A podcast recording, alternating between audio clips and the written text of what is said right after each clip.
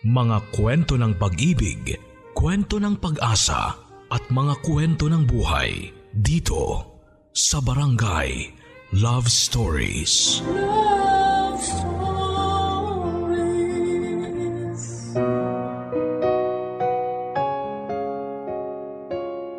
Walang perpektong pamilya at lahat sa atin ay nagkakamali. Kaya nga dapat araw-araw nagsisikap tayo sa buhay upang bumawi o di kaya'y may tama ang mga kamaliang yon. Nang sa ganon ay hindi namamayani sa ating sambahayan ng puot at hinanakit. Ganyan ang eksaktong pinagdaanan ni Erin sa tampok niyang storya sa ating programa ngayong araw. Sa kanyang salaysay, ibabahagi niya sa atin ang mga hirap at pagsubok na pinagdaanan niya sa mismong tao na kinilala niyang ina. Handa ka na bang makarelate sa kanya? Alamin natin yan sa kwento ng pag-ibig, buhay at pag-asa sa nangungunang Barangay Love Stories. Dear Papa Dudut, Itago niyo na lamang po ako sa pangalang Erin. 32 years old at taga Novaliches, Quezon City. Avid listener na po talaga ako ng Barangay Love Stories at ilang beses na rin po akong nag-send sa email ninyo ng life story ko. Umaasa po ako na sana ay mapili niyo po itong itampok sa programa ninyo para kapulutan ng aral at inspirasyon ng ibang tao. Papadudot masasabi ko po na hindi madali ang pinagdaanan ko noong kabataan ko. Kung maisa sa teleserye nga ang storya ng buhay ko. Panigurado na sobrang drama po noon. Ngunit sa kabila ng lahat, tinulungan pa rin ako ng may kapal na malampasan ang mabibigat na pagsubok na ibinabato sa akin simula pa lang noong sampung taong gulang ako. Papadudot lumaki naman po ako na merong kinamulatang nanay at tatay sa bahay namin. Meron din po akong dalawang nakababatang kapatid dahil ako po ang panganay. Mabait po si tatay David sa akin papadudod pero iba ang trato sa akin ng nanay Marinel ko habang lumalaki ako. Buong akala ko ay hindi lang talaga niya ako paborito. Hindi niyo po ako masisisi sa tuwing nag-aaway kami ng mga kapatid ko ay palaging sila po ang kinakampihan niya na para bang wala siyang pakialam sa mararamdaman ko. Akala ko ay masasanay na lamang ako pero lagi ko pong tinatanong sa sarili ko kung bakit minsan pakiramdam ko ay hindi niya ako anak tulad ng mga kapatid ko.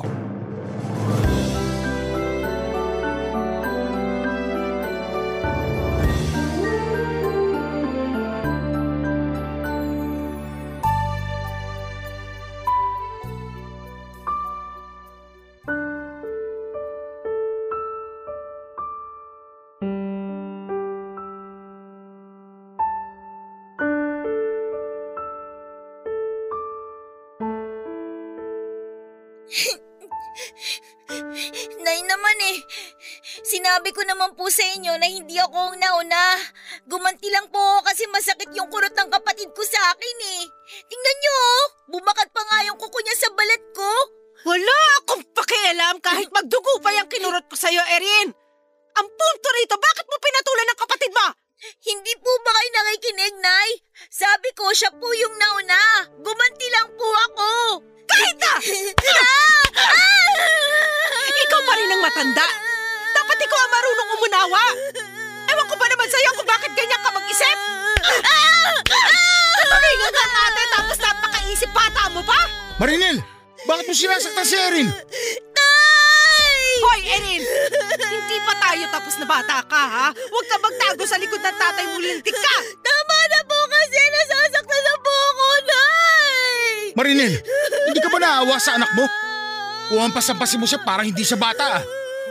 Anak, tahan na. Mabuti pa, pumunta ka muna sa kwarto. Samahan mo doon ang mga kapatid mo.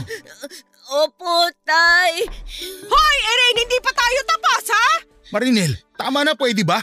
Pakialamero ka kasi masyado, David! Kaya tingnan mo, hindi natututo yung panganay mo eh! Ano ba kasi ang gusto mong matutunan ni Erin sa klase ng pagtuturo mo sa kanya? Sa palagay mo, Paano siya matututo kung sinasaktan mo siya? OA ka naman masyado. Hoy, para sabihin ko sa'yo, hindi ko naman sinasaktan yung anak mo. Tsaka bago ka mag-alboroto dyan na para bulkang taal, alam mo ba na pinatulan lang naman niya yung nakababata niyang kapatid? Siya tong matanda, siya tong may isip, siya dapat ang umunawa, David!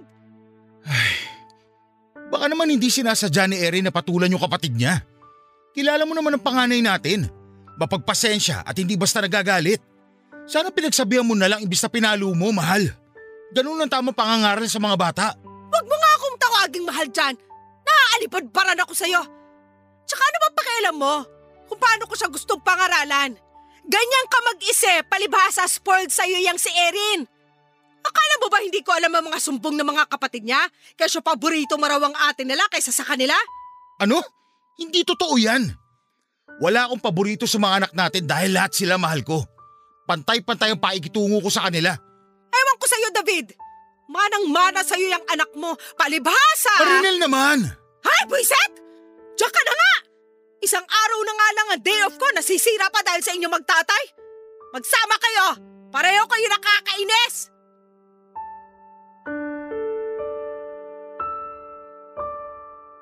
Papadudot hindi lang po yun yung pagkakataon na masasabi kong parang ang unfair ni nanay sa akin kundi marami pa po. Halimbawa kapag binibilhan niya kami ng mga gamit sa school o personal na gamit. Palagi yung sa akin ang hindi kasing ganda o kasing mahal ng mga sa kapatid ko. Minsan hindi niya na ako binibili kesyo malaki na daw ako at dapat ko raw intindihin na nagtitipid kami. Hindi naman po ako materialistic na tao papadudot. Pero bilang bata ng mga panahon na yon ay hindi ko po mapigilang mainggit. Lalo na kapag pinagyayabang sa akin ng mga nakababata kong kapatid ang mga bago at magaganda nilang laruan at mga gamit. Nagtatrabaho po bilang yaya ang nanay ko sa isang mayamang pamilya sa Paranaque at tatlong beses sa isang buwan siya kung umuwi sa amin. Samantala ang tatay po namin ang nag-aasikaso sa amin habang tumatao sa malit na tindahan na ipinundar nila ni nanay mula sa ipon nito sa kanyang mga sweldo. Ikain po kasi si tatay at mahina ang resistensya papadudot at madalas ay hinahapo kaya napagkasunduan nila na si nanay na lang ang magtatrabaho sa labas. Kaya hindi niyo po kami masisisi kung sobrang sabik kami sa mga day off ni nanay dahil bihira lang namin siyang nakakasama. Kaso dahil nga sa malamig na pakikitungo niya sa akin, hindi ko mapigilang malungkot. Ilang beses na na nag day off po ulit si nanay ay nagkaroon sila ng pagtatalo ni tatay tungkol sa akin. Tapos eh hindi ko sinasadyang narinig ang pinag-uusapan nila. Mahal, napapansin ko. Parang lagi yatang itsapwera si Erin sa tuwing pinapasalubungan mo mga anak natin. Ang akin lang, baka ano isipin ng panganay natin? Baka isipin niya na hindi mo siya mahal kasi kahit kaunti, wala kang dala para sa kanya. Samantalang yung dalawa nating anak meron. At anong gusto mong tumbukin? Na pinagdadamutan ko yung panganay mo? Hindi naman sa ganun pero... Puro pambatang damit at laruan ang daladala ko, David. Galing yun sa amo ko, pinaglumaan at pinagsawaan ng mga anak nila. Ano sa mga yun ang mapapakinabangan ni Erin? Wala naman, di ba? Tsaka ano pa bang hindi mahal na sinasabi mo? Baka nakakalimutan mo. Pera ko ang pinang-aaral niyang anak mo dahil hindi naman kayang tustusan ng maliit nating tindahan ng pag-aaral nilang magkakapatid. Hindi ko naman nakakalimutan yun at hindi mo rin kailangan sumigaw. Naririnig kita. Magkaharap lang tayo. Kakabuisit ka kasi, alam mo ba yon? Yung ang tahi-tahimik ko rito, tapos bigla mo ako lilitanyahan ng ganyan. Ano bang gusto mo palabasin? Na kinakawawa ko yung anak mo? Baka nakakalimutan mo, meron naman talaga akong karapatan na mairita sa kanya dahil hindi ko naman talaga siya anak. Hindi naman galing sa akin ng batang yan eh. Dahil anak mo si Erin sa ibang babae. Hoy Marinel, ano ba? Bakit? Nahihiya ka ba? meron ka pa palang hiya matapos mo kung walang hiyain noon, David? Totoo po ba yun, tatay? Anak niyo po ako sa ibang babae at hindi kay nanay. Erin, anak. Hayaan mo siyang malaman ng totoo dahil napapanahon na. Marinel, manahimik ka na. At anong gagawin mo? Sasaktan mo ako? Abay, napakasira ang ulo mo naman. Hoy, Erin, Ano bang iniiyak-iyak mo dyan? Kahit talaga kailan, napakadrama mo. Tumahan ka na dyan, dahil nabubwisit lang ako sa'yo. Manang-mana ka sa tatay mo na laging pinapakulong dugo ko. Sa bagay, paano ka magmamana sa akin? Eh hindi nga kita inuluwal dahil anak ka sa kasalanan ng magaling mong ama sa ibang babae. Marinel, sabi ko mahimik ka na eh. Anak, halika dito. Huwag niyo po ako hawakan! Galit po ako sa inyo, tay! Anak, makinig ka muna sa akin. Alam kong bigla na mga nalaman mo pero gusto ko lang sabihin na kahit hindi ka namin anak ng nanay mo, mahal na mahal ka namin. Mahal na mahal? Hoy, David! Ikaw ang tumahimik sa kasasabi na mahal ko nga yung anak mo sa ibang babae dahil kahit kailan, hindi yun nangyari. Akala ko ba pinag-usapan na natin ito noon? Na walang kasalanan si Erin dito. Na kung magagalit ka, sa akin lang. At hindi mo idadamay ang anak ko. Paano ko mapipigilan na huwag magalit sa inyong dalawa kung lagi kong naaalala sa anak mo ang kataksilan mo sa kasal natin? Ang sama-sama mong tao! Hindi lang tayo nagkaanak kaagad, naghanap ka na ng makakalantari? Ganyan ka ba talaga kakate? Tay, galit po ako sa inyo. Ayoko po kayo maging tatay dahil masama kayong tao. Anak, sandali! Bumalik ka rito! O, kita mo na? Pati ang anak mo alam na malaking kasalanan ng nagawa mo sa akin at sa kasal natin? Alam mo, ewan ko sa'yo. Lalo mo lang pinalala ang sitwasyon. Ngayon, pati si Erin galit na rin sa akin. Wala akong pakialam! Basta pareho kayo nakakabwisit! Mag-ama nga kayo! Sabihin na po natin na bata pa lamang ako pero naiintindihan ko na po ang lahat papadudot. At mas lalo ko pong naunawaan at napagtagni-tagni ang mga dahilan kung bakit kasing lamig ng yelo ang pakikitungo sa akin ng nanay ko. Yun naman kasi pala ay hindi niya ako tunay na anak. Anak ako ni tatay sa ibang babae kaya putok ako sa buho o sampid lamang ako sa pamilya nila. Nang mga panahon na yon ay umiyak lamang ako ng umiyak dahil mahirap para sa akin na lunukin at tanggapin ang mga nalaman ko. Siyempre sinong anak ang gustong malaman na hindi pala sila nanggaling sa taong itinuring nilang nanay? Wala naman po hindi ba? Doon ko na na-realize na kaya pala gano'n na lamang ang inis niya sa akin at pagkaayaw kasi nga'y malaki ang pagkakasala sa kanya ni tatay nang magkanak ito sa ibang babae. Hindi ko na po inalam ang ibang detalye tungkol sa tunay kong ina dahil na rin po sa hindi ako interesado. Kasi kung mahal niya ako ay hindi niya ako ipamimigay. Ang sakit-sakit lang sa parte ko dahil inabando na ako ng tunay kong nanay. Tapos eh hindi pa ako mahal ng itinuring kong ina. Barangay Love Stories. Barangay Love Stories. Papadudod matapos ko pong malaman na bunga ako ng isang kasalanan dahil anak ako sa ibang babae ng tatay ko. Inamin kong nagalit po ako ng husto sa kanya. Siya po ang sinisisi ko kung bakit hindi ko magawang tanggapin o pakisamahan ng maayos ng nanay ko. Papadudot marami po akong tanong sa kanya pero hindi ko na naisa tinig ang mga yon dahil nanaig sa akin ang sama ng loob. Kaya kagad na nagbago ang pakikitungo ko sa kanya. Kung dati ay sobrang close namin at sinasabi ko ang lahat ng feelings ko sa kanya. Pagkatapos ko pong malaman ang katotohanan ay dumalang na po ang pakikipag-usap ko sa tatay ko. Hindi na rin po ako nagtatagal sa iisang lugar na kasama siya dahil hindi ko po lubos maisip na anak niya ako sa ibang babae.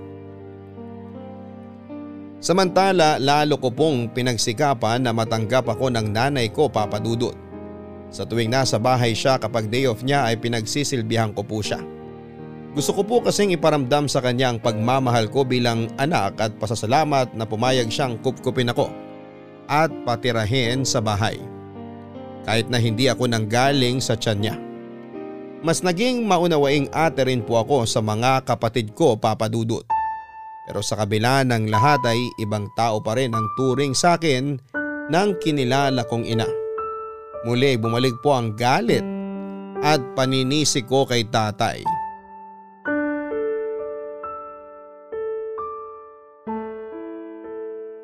Erin anak, nagluto ko ng paborito mong ulam. Yung chicken nuggets sa katusino. Sabi ko sa mga kapatid mo, tiran ka kasi mukhang ayaw pang kumain. Hindi ka pa ba nagugutom? Hindi pa po, Tay. Salamat po. Dito na lang po muna ako sa tindahan natin. Ako na lang po muna ang magbabantay. Ay, isasara ko na rin maya maya tong tindahan dahil mukhang wala na rin namang bibili. Ah, anak, pwede ba kitang kausapin? Tungkol saan po ba, Tay? Tungkol dun sa sinabi ng nanay mo noong nakaraang araw. Alam kong masama pa rin ang loob mo sa akin kaya hindi mo ako kinakausap o pinapansin kagaya ng dati. Ang totoo, nalulungkot ako ng gusto anak. Dahil hindi ako sanay na ganun kalamig ang trato mo sa tatay. Paano ko po ba pipigilan na wag magalit sa inyo? Inakakainis po yung ginawa nyo kay nanay eh. Tay, nagkaroon po kayo ng ibang babae. Tapos ako yung naging anak. Ang sakit-sakit lang po isipin na hindi ko tunin na nanay si nanay. Tapos hindi ko po buong kapatid yung mga kapatid ko. Sinong hindi magagalit sa inyo? Naiintindihan ko po kung hindi pa rin kayo magawang patawarin ni nanay hanggang ngayon. Alam ko malaki ang pagkakasala ko sa nanay mo at sa kasal namin anak. Sa maniwala ka sa hindi, laking pagsisisi ko na nagawa ko yun sa kanya. Naging mapusok ako at padalos-dalos ako noon. Lagi akong apektado sa mga away namin noon kaya hindi na ako nakapag-isip ng tama. Nang ibigay ka sa akin ng tunay mong ina dahil hindi kanya kayang palakihin, aaminin kong magkahalong saya at takot ang naramdaman ko noon. Saya kasi sa wakas, may anak na kami ng nanay mo. At takot dahil nga baka hindi kanya tanggapin. Pero pinakiusapan ko siya. Siguro makapal na kung makapal ang mukha ko noon pero desidido na ako. Nang pumayag siyang kupkupin ka namin bilang anak, Nangako ko sa sarili kong magpapakatinuna ako at magiging mabuting padre de pamilya. Pero, Tay, may karapatan pa rin pong magalit si nanay kasi sinaktan niyo siya eh. At hindi pa rin po sapat yung pagsisisi niyo kasi hindi naman po nawala yung galit niya para sa atin. Kaya po pala hindi niya ako magawang tratuhin na parang anak kasi hindi naman po talaga ako galing sa kanya. Patawarin mo ako anak, kung pati ikaw kailangan mo pang pagdusahan ang kasalanan ko.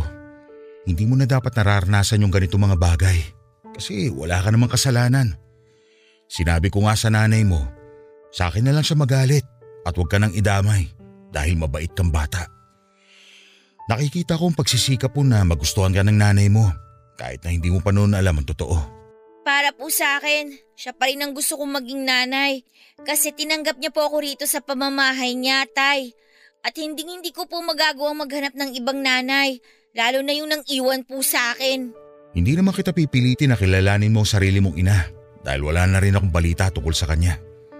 Pero sana anak, wag na wag mo rin sisisiin ang sarili mo kung bakit masigit na mahal ng nanay mo mga kapatid mo kaysa sa'yo. Hayaan mo, kakausapin ko ulit siya.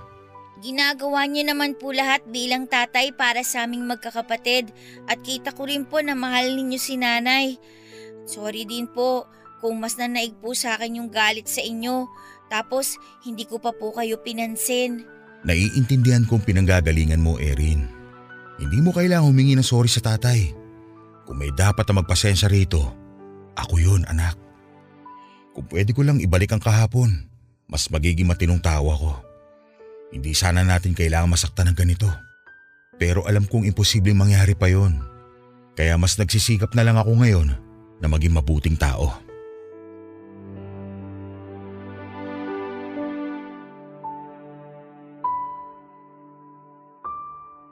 Aaminin ko papadudot na tinalaban ako ng hiya matapos ang pag-uusap naming yon ni tatay nang dahil na rin sa pambabastos ko sa kanya noong mga panahong hinayaan kong mamayani ang galit sa aking puso. Siyempre hindi nyo naman ako masisisi kung ganoon po ang initial reaction ko. Pero paunti-unti ay na-realize ko na walang magandang maidudulot na habang buhay ay magalit ako sa sarili kong magulang. Siguro ay frustrated lamang ako kasi pakaramdam ko ay sumpa ako sa pamilya namin. At wala akong ginawang tama kahit na ginawa ko naman ang lahat ng makakaya ko. May punto pa nga na kine-question ko ang sarili kong halaga papadudot. Lumipas pa po ang ilang taon ay hindi nagbago ang pakikitungo sa akin ni nanay. Bagaman nakatira kami sa isang bubong, ni minsan ay hindi po ako nakaramdam na itinuring niya akong anak. Sa katunayan ay lumaki ako na may inggit sa puso ko, lalong lalo na sa mga kapatid ko. Palibas ay dahil nga aware na kaming lahat sa pagiging puto ko sa buho o anak sa labas ay mas naging malamig pa sa yelo ang trato sa akin ng nanay ko. Madalas ay lagi akong itsapwera sa mga lakad nila kasama ang kapatid ko. Kesyo malaki na raw ako o hindi kaya ay hindi kaya ng budget. At dahil doon ay intindihin ko na lang daw. Kaya nga nang mag-college ako ay nag-working student ako. Papadudot nagtrabaho po ako bilang cashier sa isang grocery store sa mall para meron na rin akong sariling pera. Dahil doon ay tumaas ang kumpiyansa ko sa sarili na kapag nakakatulong na ako sa pamilya namin, kahit sa munting paraan ay matutuwa at magugustuhan na rin ako ni nanay.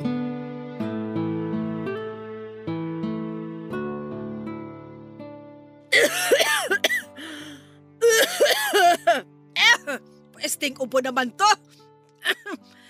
Tapos sasabayan pa ng sakit ng tuhod ko. O Nay, mukhang masama na yung ubo mo ha. Ayos ka lang ba? Hetong tubig, Nay. Ayoko nga niyan! Hindi ko yan kailangan! Ay! Bakit ba kasi sa dinami-rami ng tao sa pamamahay na to, ikaw agad ang makikita ko, Erin? Pwede ba? Lumayo-layo ka nga! Naaalibad pa rin ako sa'yo? Nay, bakit po ba kayo nagagalit sa akin? Hindi niyo na po kailangan sumigaw dahil baka magising ang mga kapatid ko. Wala akong pakialam. Pati ba pag sigaw bawal na rin sa bahay na to? Baka nakakalimutan mo. Pamamahay ko to. Sampid ka lang dito! Nay, huwag niyo naman pong sabihin yan oh. Anong wag sabihin? Alam mo, ayos ka rin eh. Kala mo ba hindi ko napapansin na sumisip-sip ka sa akin? Masyado kang pabida. Akala mo naman magkakaroon ako ng amor sa'yo. Masaya lang po talaga ako na asikasuhin kayo, kaya sana wag niyo naman pong masamain. Concern po ako sa inyo kasi para po sa akin, kayo na po ang nanay ko. Sa katunayan po, ayun po oh, nakapagluto na ako ng almusal at nakapaghain na rin po. Yan bang pinagmamalaki mo? Akala mo ba makukuha mo ang loob ko sa pagganyan-ganyan mo? Pwes nagkakamali ka. Malay ko bang nilagyan mo ng laso niyang niluto mo para mamatay na ako? Nay naman, bakit ko naman po yun gagawin? Hinding hindi ko po yun magagawa sa taong tumanggap sa akin at nagpalaki. Ay nako! Huwag mo nga akong tramahan dyan. Umagang umaga, Erin, kung anong pinagsasasabi mo? Bakit ang aga-aga naririnig ko nagagalit ka Marinel? May problema ba kayo ni Erin? Aba, yan talaga agad ang tanong mo, David. Wala pa man lang pa good morning. Ah, tay, wala po kaming problema ni nanay. Nag-uusap lang po kami. Ang sabi ko po sa kanya, nakapagluto at nakapaghain na po ako ng almusal natin. At sinabi ko rin na ayokong kainin yon kasi baka nilagyan niya ng lason.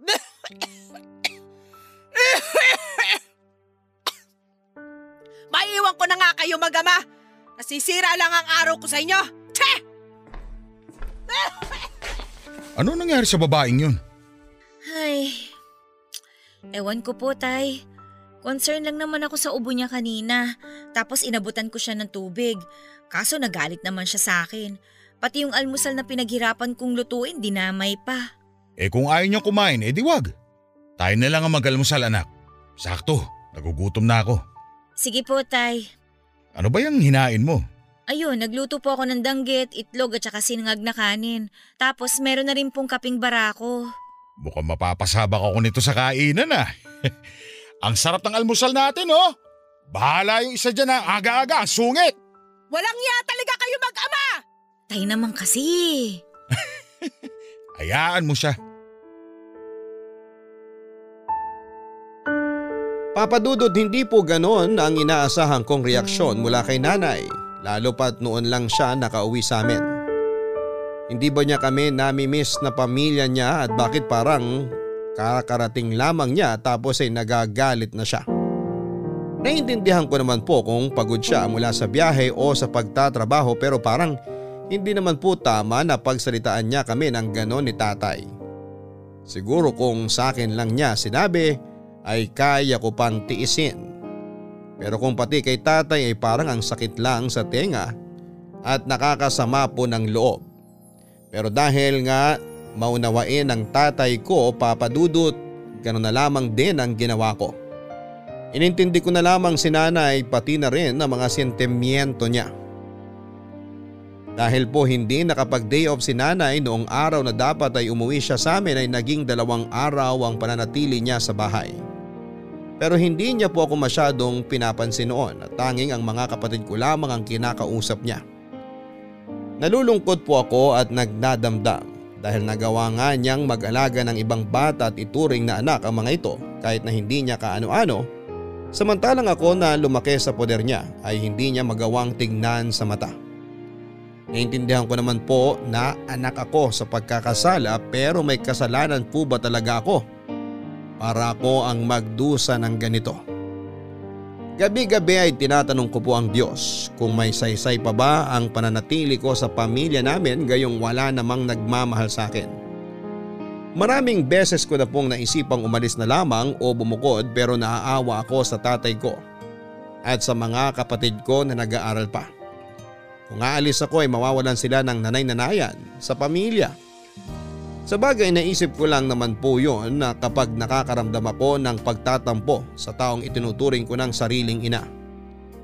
Pero lahat po ng mga planong yon ay naisan tabi makaraan ng isang linggo matapos bumalik ni nanay sa pinagtatrabahuhan niya at nalaman namin na na-hospital siya.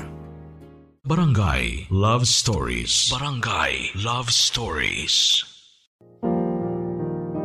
Papadudot alalang alala po kami ni tatay pati na rin ang mga kapatid ko pero ako po ang nagpresenta na pumunta kay nanay para tignan at kumustahin siya habang nasa ospital siya ng mga panahon na yon.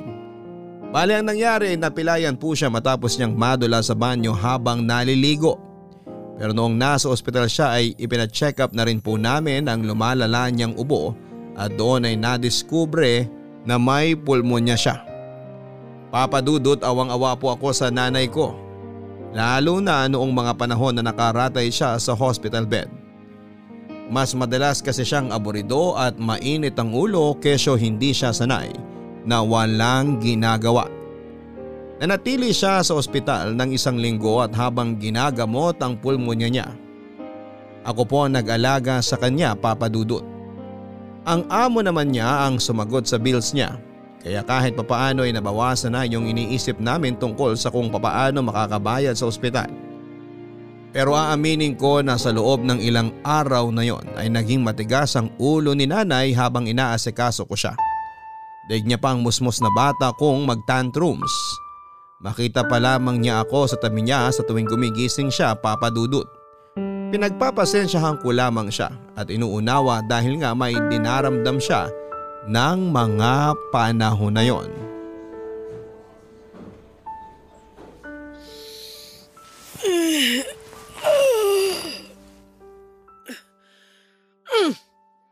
Kailan ba ako gigising na hindi pagmumukha mo ang makikita ko, Erin? Kasi asiwang-asiwa na ako sa totoo lang. Ay, nay naman. Ilang araw na po ako nandito para asikasuhin at bantayan kayo. Hindi pa po ba kayo nasanay sa pagmumukha ko? Aba, sumasagot ka pa talagang lintik ka ah. Sa kasino bang may sabi na asikasuhin at bantayan mo ako rito? Hoy babae, kaya kong sarili ko. Hindi ko kailangan ng tulong mo. Nay, hanggang kailan po ba kayo magagalit sa akin? Hindi ko alam. Siguro hanggang sa kabilang buhay. Kapal din ang mukha mong questionin ako tungkol sa bagay na yan, no? Baka nakakalimutan mo. Butok sa buho ka lang. Hindi kita anak kaya wag mo akong sasagot-sagutin, lintik ka. Hindi ko naman po yun nakakalimutan. Pero, pero kailangan po bang palagi niyong ipamukha sa akin? Nasasaktan din po ako, Nay. Lalo na kapag sinasabi niyong hindi ako nanggaling sa inyo, na anak ako ni tatay sa kasalanan, naputok sa buho lang po ako. Totoo naman lahat ng mga sinasabi ko. Hindi ka dapat magdamdam. Kasi hindi naman ako nagsisinungaling. Hindi niyo na po ba ako matatanggap bilang anak ninyo? Nandun na po tayo sa hindi ninyo ako dinala sa tiyanyo ng siyam na buwan. Pero sa inyo na po ako lumaki at nagkaisip, Nay. Kayo na po yung kinikilala kong ina. Kahit po ba konti, wala talaga kayong pagmamahal sa akin. Ginagawa ko naman po ang lahat ng makakaya ko para magustuhan ninyo ako. Para matuwa kayo sa akin. Tinitiis ko rin po yung mga masasakit na sinasabi ninyo dahil naiintindihan ko yung pinanggagalingan ninyo. Pero, pero napapagod din po ako, Nay. Lalo na ngayon na pinagmamalasakitan ko kayo tapos tinataboy niyo lang ako. Hindi ko naman kasi sinabi sa'yo na pagmalasakitan mo ko. Kung gusto mo, ibigay mo na lang yung awa at malasakit mo dun sa mga pulubi sa kanto kasi hindi ko naman yung kailangan. Ikaw lang naman na nagkusang pumunta rito sa ospital para kuno alagaan ako samantalang kayang-kaya ko naman kahit walang bantay. Sa lahat ng mga magkakapatid, ikaw pa talaga ang dumating, nakakasuka ka. Lalo tuloy akong hindi gagaling ka agad. Ano po bang kasalanan ko? Bakit ba kayo galit na galit sa akin? Sa pagkakaalam ko kasi, wala po akong ginagawang mali, Nay. Anong walang ginagawang mali? Yung nabuo ka at yung nabuhay ka tapos yung pagdating mo sa pamilya namin ng isa sa pinakamalaking kasalanan na nagawa mo sa akin, Erin. Gusto mong malaman kung bakit hindi kita matanggap? Kasi araw-araw nakikita ko sa mukha mo ang kataksilan sa akin ng tatay mo. Araw-araw, pinapaalala nito sa akin na hindi siya nakontento sa piling ko kaya nagawa niya pa maghanap ng iba. Siguro kung hindi ka iniwan sa amin ng nanay mo noon, baka nagawa ko pang ilibing sa hukay yung galit at hinanakit ko sa tatay mo. Pero dahil nga dumating ka sa pamilya namin, hinding hindi na mangyayari yung sinasabi ko kahit mamatay ako ngayon. Meron namang paraan kung paano kita magugustuhan, Erin. Mawala ka. Ganun lang kadali.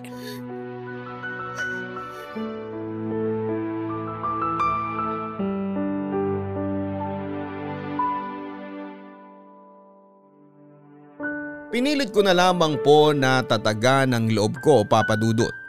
Kahit matapos sabihin sa akin ni nanay ang mga masasakit na salita na yon at iparamdam sa akin na hinding hindi niya ako matatanggap bilang anak niya.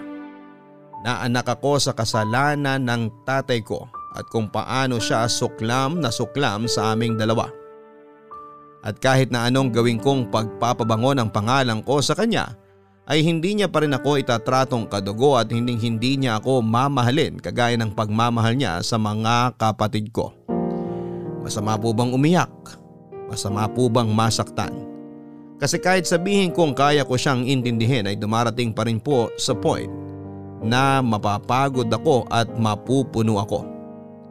Nang mga panahon na yon ay umapaw na po yata yung naipong kong tampo at hinanakit sa dibdib para kay nanay kaya sobrang apektado na po ako sa mga sinasabi niya sa akin sa ospital papadudot. Tapos eh malayo pa si tatay, wala akong mapagkwentuhan o balikat na maiyakan ng araw na yon. Siguro kung kaya ko lang pong patigilin yung sakit na nararamdaman ko ay ginawa ko na.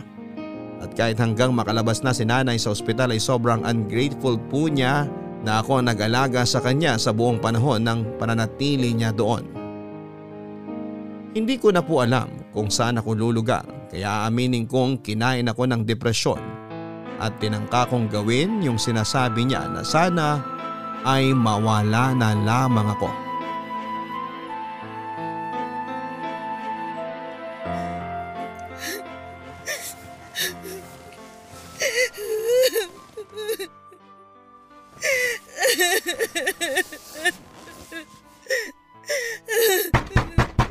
Erin anak, buksan mo ang pinto, pakiusap.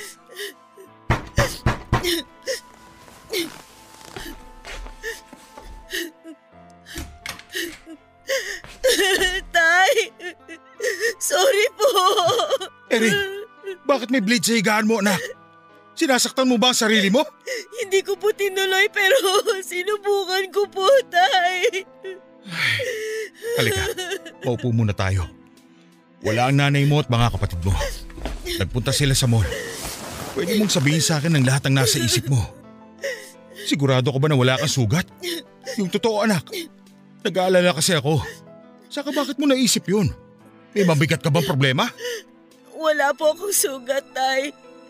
Tsaka, sorry po kung bigla na lang pumasok sa isip ko na maglaslas. Napapagod na po kasi ako eh. Pakiramdam ko po, wala na akong ginawang matino sa pamilya natin. Lalo na sa mga mata ni nanay. Ang nanay mo ba ang dahilan kaya gusto mo na lang saktan ang sarili mo at mawala? Naisip ko po kasi na baka kapag ginawa ko yun, matuwa na siya sa akin. Diyos ko anak, sino magulang ang gugustuhin na ipahamak ng mga anak nila ang kanilang sarili? Kung galing niya sa nanay mo, pagsasabihan ko siya. Hindi na tama ang ginagawa at sinasabi niya sa'yo. Tay, baka mag-away lang po kayo ni nanay. Kakausapin ko lang naman siya. Sisikapin ko na hindi kami hahantong sa pagtatalo. Ang dapat lang niyang gawin, eh makinig. Erin anak, alam kong nahihirapan ka ng pakisamahan ng nanay mo dahil sa ugali trato niya sa'yo. Ako na inahihiya at humihingi ng dispensa. Hindi ko sasabihin sa'yo na magtiis ka sa kanya. Dahil kung hindi siya magbabago, ikaw lang ang mahihirapan. Ang totoo, kung may kakayahan lang ako ilayo ka sa kanya, gagawin ko yun para mailigtas ka. Masakit sa akin bilang tatay mo na nakikita ka nagkakaganyan dahil mabuting anak ka. Sorry po, Tay. Kung naging makasarili ako. Dahil sa kagustuhan ko pang ma-please si nanay, hindi ko na po kayo iniisip pati na rin ang nararamdaman nyo. Nakalimutan ko po na bukod kay nanay, meron pa po akong isang magulang. Anak, kahit kailan, hindi pagiging makasarili na gustuin mo lang na mahalin ka ng nanay mo tulad ng pagmamahal at turing niya sa mga nakababata mong kapatid. Gusto ko lang malaman mo na kung sakaling hindi adya na kapalaran na lubusan kang matanggap ni Marinel tulad ng ganap na pagpapatawad niya sa akin, palagi mong iisipin na nandito lang ako. Sandalan mo ako pag hindi mo na kaya yung bigat ng kalooban mo para hindi ka bumigay anak. Di ba tatay mo ako? Tapos sabi mo, best friend mo rin ako. Nandito lang ako anak. Hindi ka nag-iisa at hindi mo kailangan mag-isa. Tay naman eh. Pinapayak niyo ulit ako. Kung kailangan mo umiyak, umiyak ka. Huwag mong pigilan ang nararamdaman mo anak. Pagkatapos mong umiyak, tumahan ka at tapos lumaban ka.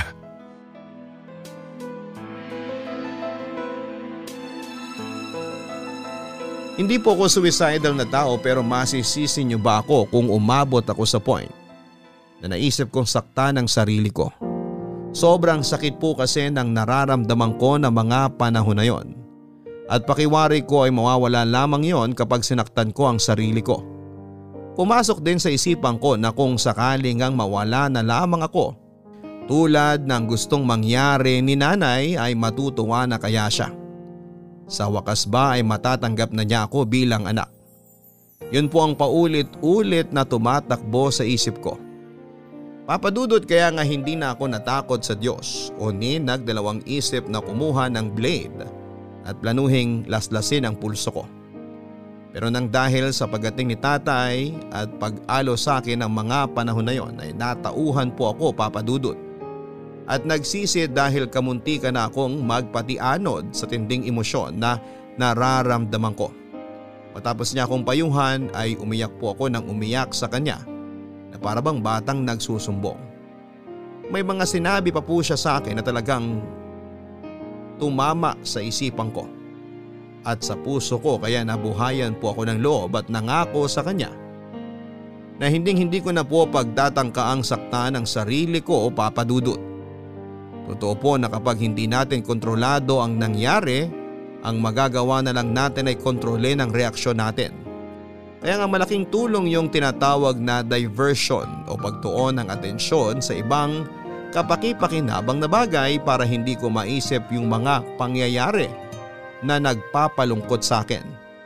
Nakatulong din po na palaging pagkausap sa akin ni tatay at pagpaparamdam na meron pa rin akong magulang sa mundo. Hindi nga nagtagal ay nakapagtapos ako ng pag-aaral ko sa college at kahit si tatay lang ang umaten sa graduation ko ay masayang masaya na po ako, papadudot. Barangay Love Stories. Barangay Love Stories.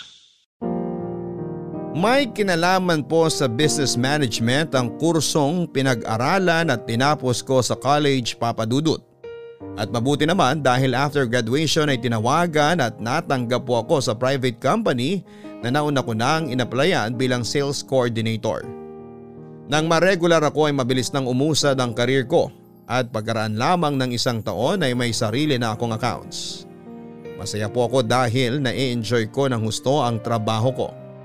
Bukod doon ay may extra income din ako mula sa mga commission ko. Kaya nakapag-aabot ako ng sobra sa bahay namin. Malaking tulong po ang mga kinikita ko ng time na yon dahil tumigil na po sa pagtatrabaho si nanay dahil sa iba't ibang sakit na lumalabas sa kanyang katawan. Tulad ng ubo, rayuma at kung ano-ano pa. Dalawa na lamang po silang nagmamanage ni tatay ng tindahan kung saan ay namuhunan po ako para lumaki. Kaya lang papadudot kahit feeling ko ay maayos naman ang lahat ay may point pa rin po na hindi pa rin nagsasawa si nanay sa pagpaparamdam sa akin na kahit na anong gawin ko ay kulang pa rin ako at hindi hindi magiging sapat sa pamilya namin. Lagi niyang sinasabi na responsibilidad kong ibalik sa kanya ang perang pinambili ko ng pagkain ko at pinang-aral ko noon kaya dapat ay wag daw akong magreklamo, papadudot. May point na nagreklamo pa si nanay dahil kulang daw ang iniaabot ko sa kanya. Kaya nga mas nagsumika pa ako sa pagtatrabaho para kumita ng malaki. Sa kabila ng lahat ay hindi pa rin siya masaya. Muli ay nakaramdam na naman ako ng frustration na para bang ayaw ko nang umuwi sa bahay namin at makita ang pamilya ko papadudot. Kaya nga hindi niyo ako masisisi kung mas nainganyo akong sumama sa mga katrabaho ko lalo na kapag lumalabas sila para mag happy happy. Nakalimutan ko kasi pansamantala ang mga problema ko sa bahay. Lalo na sa pagiging ungrateful ni nanay kapag nakakainom ako. Kaya lang dahil mas naging mapusok ako that time, may nangyari pong hindi ko lubos na inaasahan. Buntis ka? At nasa na magaling na ama ng anak mo? Tinakasan ka? Naglaho na lang na parang bula? Posible ba yun? Ang sabihin mo, malandi ka? Marinel, tumahimik ka nga. Aba bakit? Totoo naman na sinasabi ko. Nasasaktan ka ba kasi malandi ang anak mo, David? Ano, Erin? Naisip mo na ba kung paano mo bubuhayin niya magiging anak mo? Ang hirap ng buhay natin. Baka nakakalimutan mo, ikaw lang ang may trabaho sa atin. Hindi naman sapat yung kita natin sa tindahan para pantustos sa pag-aaral ng mga kapatid mo, tsaka pangkain din natin sa araw-araw. Kung madadagdagan ka pa ng palamunin, mababawasan ang inaambag mo rito sa bahay natin. Nay, ganyan lang po ba ang tingin niyo sa akin? Talaga po bang tagabigay na lang ng perang silbi ko sa inyo? O eh, ano pa bang gusto mo maging pakinabang? Pasalamat ka nga may naitutulong ka na sa bahay natin eh. Hindi ka tulad noon na pakain na kita, paaral pa kita. O eh, tapos ito nga, kung kailan nakakapag-abot ka na, tsaka ka pa magdadagdag ng kargo. Taka! Nag-iisip ka ba talaga bago ka kumirengking at bumuka ka? Kasi kung oo, hindi mangyayari sa'yo yan. Haliparot ka kasi. Sinabing tumahimik ka na Marinel eh. Hindi na nakakatulong ang mga pinagsasabi mo sa anak natin. Anak mo lang, David! Ni hindi ko masisikmura magkaroon ng anak na katulad ni Erin kaya mabuti na lang talaga dahil hindi siya nanggaling sa akin. At ikaw, babae, alam mo kung kanino ka nagmana? Doon, sa malandi mong nanay dahil pareho kayong pakawalang babae. Wala po kayong karapatang insultuhin ang nanay ko dahil hindi niyo naman siya kilala. Sobra na kayo, Nay! Hindi na po tama ang mga sinasabi ninyo. Tapos ngayon, dinadamay niyo pang magiging anak ko? Oh, sinong hindi magagalit ng ganito kung ganyan kang klaseng tumanaw ng utang na loob? Pinag-aaral kita para makatulong sa pamilya natin tapos ang ending lalandi ka lang na maaga tapos magkakaanak ka pa? Ano ba naman yan? Nasa talampakan mo ba ang kokote mo? Alam ko po na naging mapusok ako. Pero handa ko pong gawin ang makakaya ko para mapangatawanan ng baby na nasa tiyan ko, Nay. Pero umasa kayo na hindi ko po kakalimutan ang responsibilidad ko dito sa bahay. Mag-aabot pa rin po ako at mag-aambag. Anak, hindi mo naman kami responsibilidad. Sigurado kapag lumabas na ang baby mo, mas kailangan niya yung pera kinikita mo. Anong hindi responsibilidad? Naku David, kahit kailan napakabobo mo. Hoy Erin, huwag kang makikinig sa pinagsasasabi ng ama mo ha. Responsibilidad mo ang pamilya natin, kaya kailangan pa rin namin ng suporta mo kahit na magkaanak ka pa ng sang dosena. Konsensya mo na lang na hindi ibalik sa amin. Lalo na sa akin. Yung mga pera na pinanggastos ko sa'yo simula bata ka pa lang. Kung kailangan mong mamili sa amin ng pamilya mo at dyan sa anak mo, aba, kami ang piliin mo at wag ang batang yan. Kilabutan ka nga sa sinasabi mong yan, Marinel! Hindi na ako tinatalaban noon, no? Naiintindihan ba ng utak mong parang tinggang punto ko, Erin? Ipalalaglag mo ang batang yan bago mo pa yan maging sakit sa ulo pag lumabas. Sana ngayon mas gamitin mo ang utak kesa sa puson.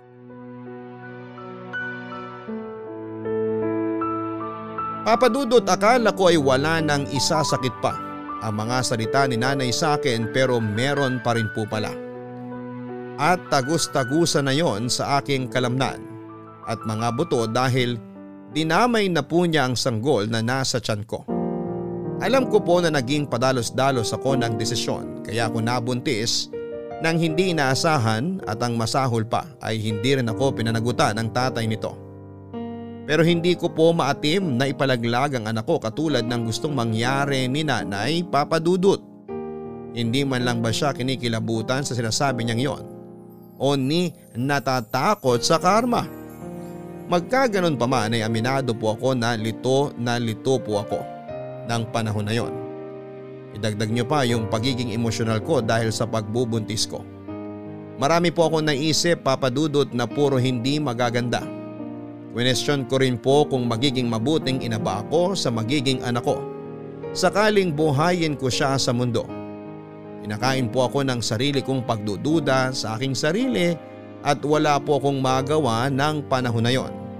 Dahil araw-araw pinaparamdam sa akin ni nanay na wala akong mabuting kahihinatnan sa buhay.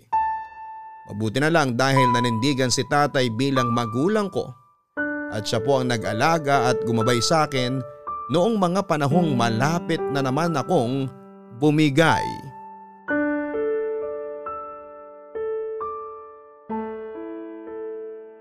Anak, kamusta ang pakiramdam mo? Ayos lang po, Tay. Hindi na po ako nasusuka. Hindi gaya po kanina. Ganyan talaga kapag mga unang buwan ng pagbubuntis. Makakasanayan mo rin. Ewan ko ba, Tay? Pero nakakapanibago pala kapag buntis. Ang daming nararamdaman na hindi ko naman ramdam noon. Tapos mas madalas na rin ako mag-isip ng kung ano-ano. Ano bang mga iniisip mo? Iniisip ko po kung kaya ko bang pangatawanan ng baby ko kapag ipinanganak ko na siya?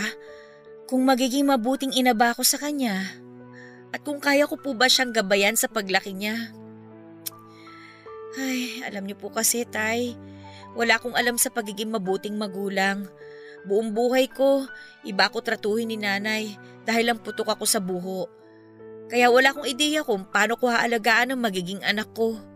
Unang-una, hindi ka putok sa buho dahil may tatay ka, Erin. Ikalawa, hindi mo kailangan manayin sa nanay mo yung hindi magagandang asal na pinakita niya sa'yo. Dahil hindi yun makakatulong para mapalaki mo ng maayos ang anak mo. Oo, nandun na tayo sa hindi ka lumaki na sapat ang pagmamahal ng kinikilala mong nanay. Pero hindi ibig sabihin na wala ng pag-ibig dyan sa puso mo. Anak, naniniwala ako na likas sa'yo ang kabutihan. At gusto kong sa ganung paraan mo palakihin ang magiging apo ko. Hindi mo kailangan mag-alala na hindi mo kakayanin ang lahat dahil hanggat nabubuhay ako, gagabayan kita anak. Thank you, Tay ha. Kasi ang bait niyo po sa akin. Siguro kung wala kayo, baka nabaliw na ako.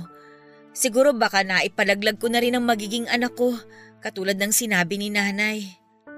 Ay, tungkol naman sa nanay mo, kinausap ko na siya na kung wala siyang magandang sasabihin, itikop na lang niya ang bibig niya. Minsan kasi, hindi na sapat yung pagpasensya natin siya dahil namimihasa na siya. Tay, naniniwala rin po ba kayo na magbabago pa si nanay? Hindi lang ako naniniwala. Nagtitiwala rin ako na isang araw, hipuin ang kamay ng Panginoon ang kanyang puso upang lubusan na niya ako mapatawad sa kasalanan ko sa kanya noong araw.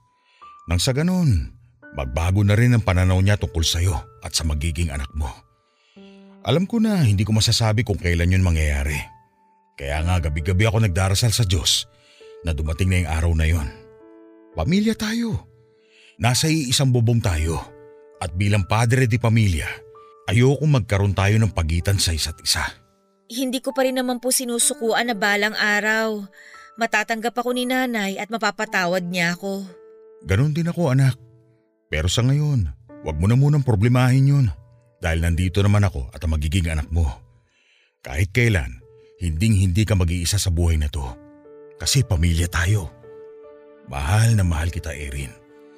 Salamat sa Diyos dahil ipinagkaloob ka niya sa akin. Mahal na mahal ko rin po kayo, Tay. At sana po, pagkalooban pa niya kayo ng mahabang buhay. Oo naman. Gusto ko pang maging best lolo sa anak mo. Ako ang bahala mag-alaga sa kanya hanggang lumaki siya at magkaroon ng asawa. Grabe. Wala pa nga po si baby, asawa na. Joke lang naman. Ikaw hindi ka na mabiro. Apo, napakaseryoso nitong nanay mo, no?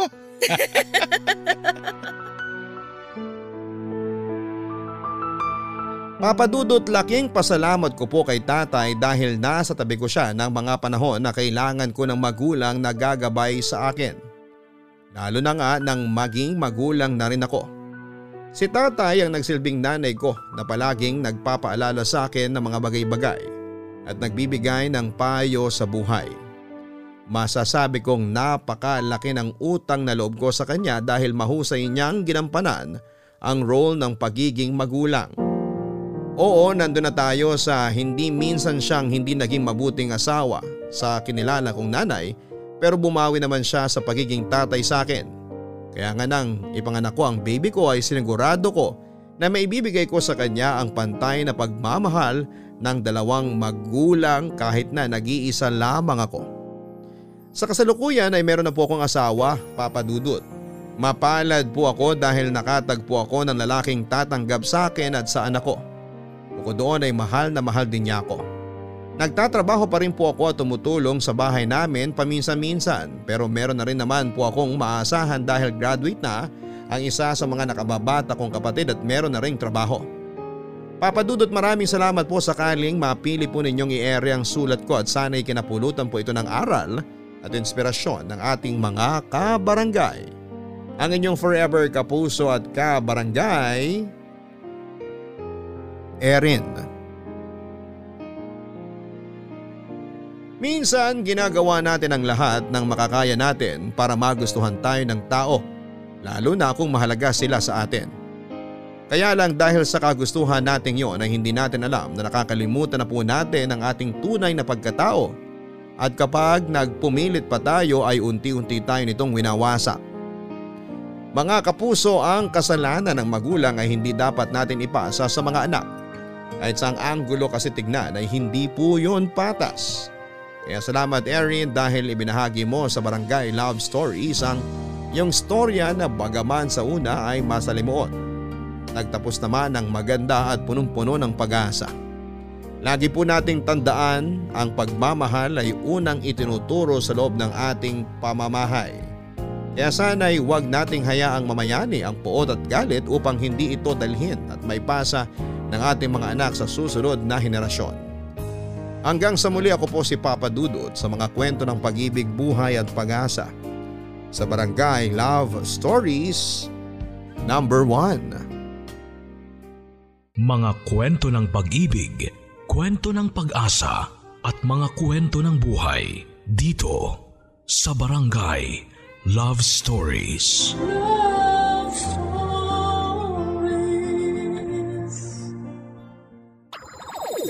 Nagustuhan ng iyong napakinggan? Ituloy yan via live stream sa www.gmanetwork.com/radio.